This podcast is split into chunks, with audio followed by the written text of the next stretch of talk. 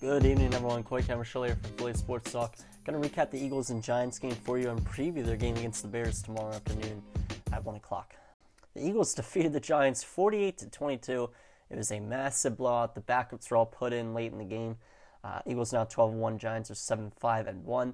And right now, man, this is not biasness. Jalen Hurts is the MVP. You cannot change my mind on that. To compare stat lines, I would say Hurts and Mahomes are the two favorites right now. Comparing them, Hurts has 3,157 passing yards, 22 touchdowns, just 3 interceptions, a 68% completion rate, along with 686 rushing yards and 10 more touchdowns.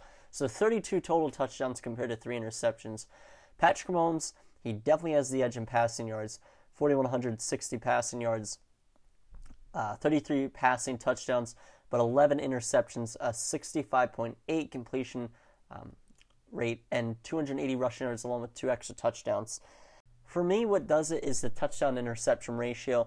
Jalen Hurts has really been flawless, in my opinion, for most of the year, and he's just been an absolute game-changer for the team. I know Mahomes, what he has done, but what Hurts does in the passing game and rushing game, that's why I think he is the MVP. Maybe it'll be more of a debate in a couple weeks, and I know it is a big debate, but he is the favorite in sports betting as well. So we'll see what ends up happening. But yeah, this game got out of hand fast. I thought the Eagles would only win 28-27. That's what I had in my predictions, but that's definitely not what happened. And for me, this is also not biasness. The Eagles are the clear-cut best team in the league in my eyes. Offense, defense, special teams. If you look at the other better teams in the league, you see the Bills. You know, they don't really have a running game, a rush game. Josh Allen, he can get a little trigger happy sometimes with the football. Chiefs have absolutely no defense whatsoever. Vikings don't really have a defense in my eyes. I don't like Kirk Cousins, but that's a debate for another day. The Cowboys, they're close too, but I just think the Eagles are the clear-cut best team in the league all around.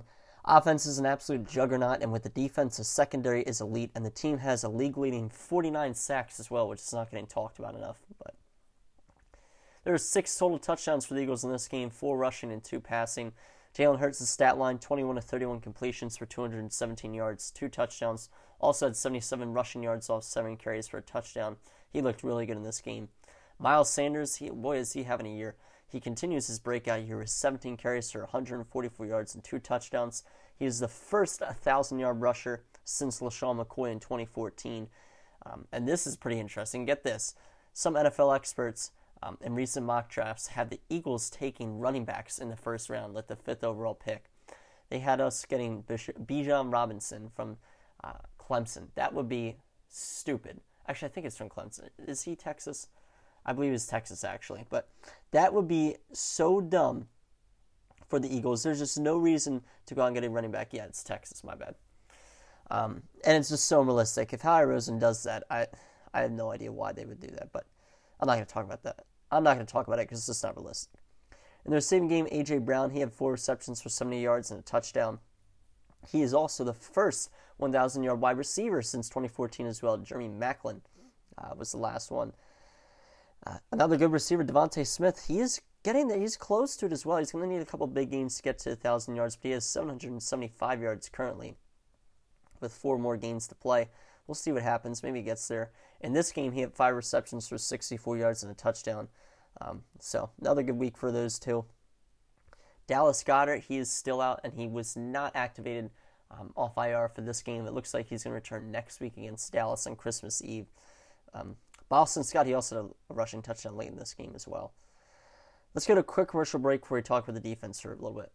It was a sack party with 7 sacks in this game for the Eagles. 3 for Brandon Graham, big game for him. Fletcher Cox, Milton Williams, Hassan Reddick, and Josh Sweat, they all had 1 sack as well. Punter Arryn Siposs got hurt, unfortunately, and he got put on IR. But we did sign Brett Kern, who used to be very good. Maybe he could be solid while Siposs is out.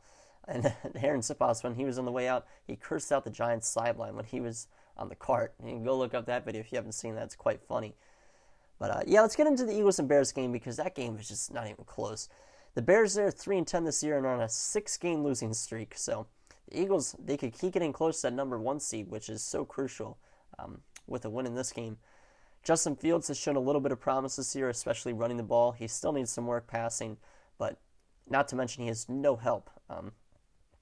His best wide receiver, Darnell Mooney, is out for the year, and he has been out for weeks now. Chase Claypool, he is pretty much a non-factor in that offense. The Bears, they went out and got him. I think they thought that he was going to do a little bit more. But it's just the Bears' offense is so horrible.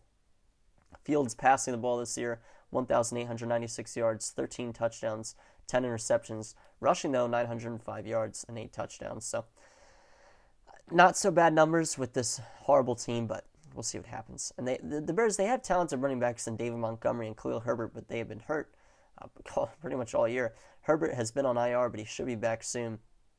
He has actually done really well, and he's shown signs of explosiveness. And honestly, I think he should be a starting running back for a team with how good he has been.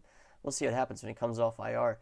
And seriously, this O-line sucks too. So to be a good runner on this team with that O-line, it definitely says something about you as a runner. The Bears on defense, they just have 16 sacks total all year round, which is terrible. Safety Eddie Jackson, he leads the team in interceptions of 4. That's pretty much the only notes defensively. But he just got put on IR, unfortunately. He is out with a foot injury for this game. And let's lead into the injury reports with that.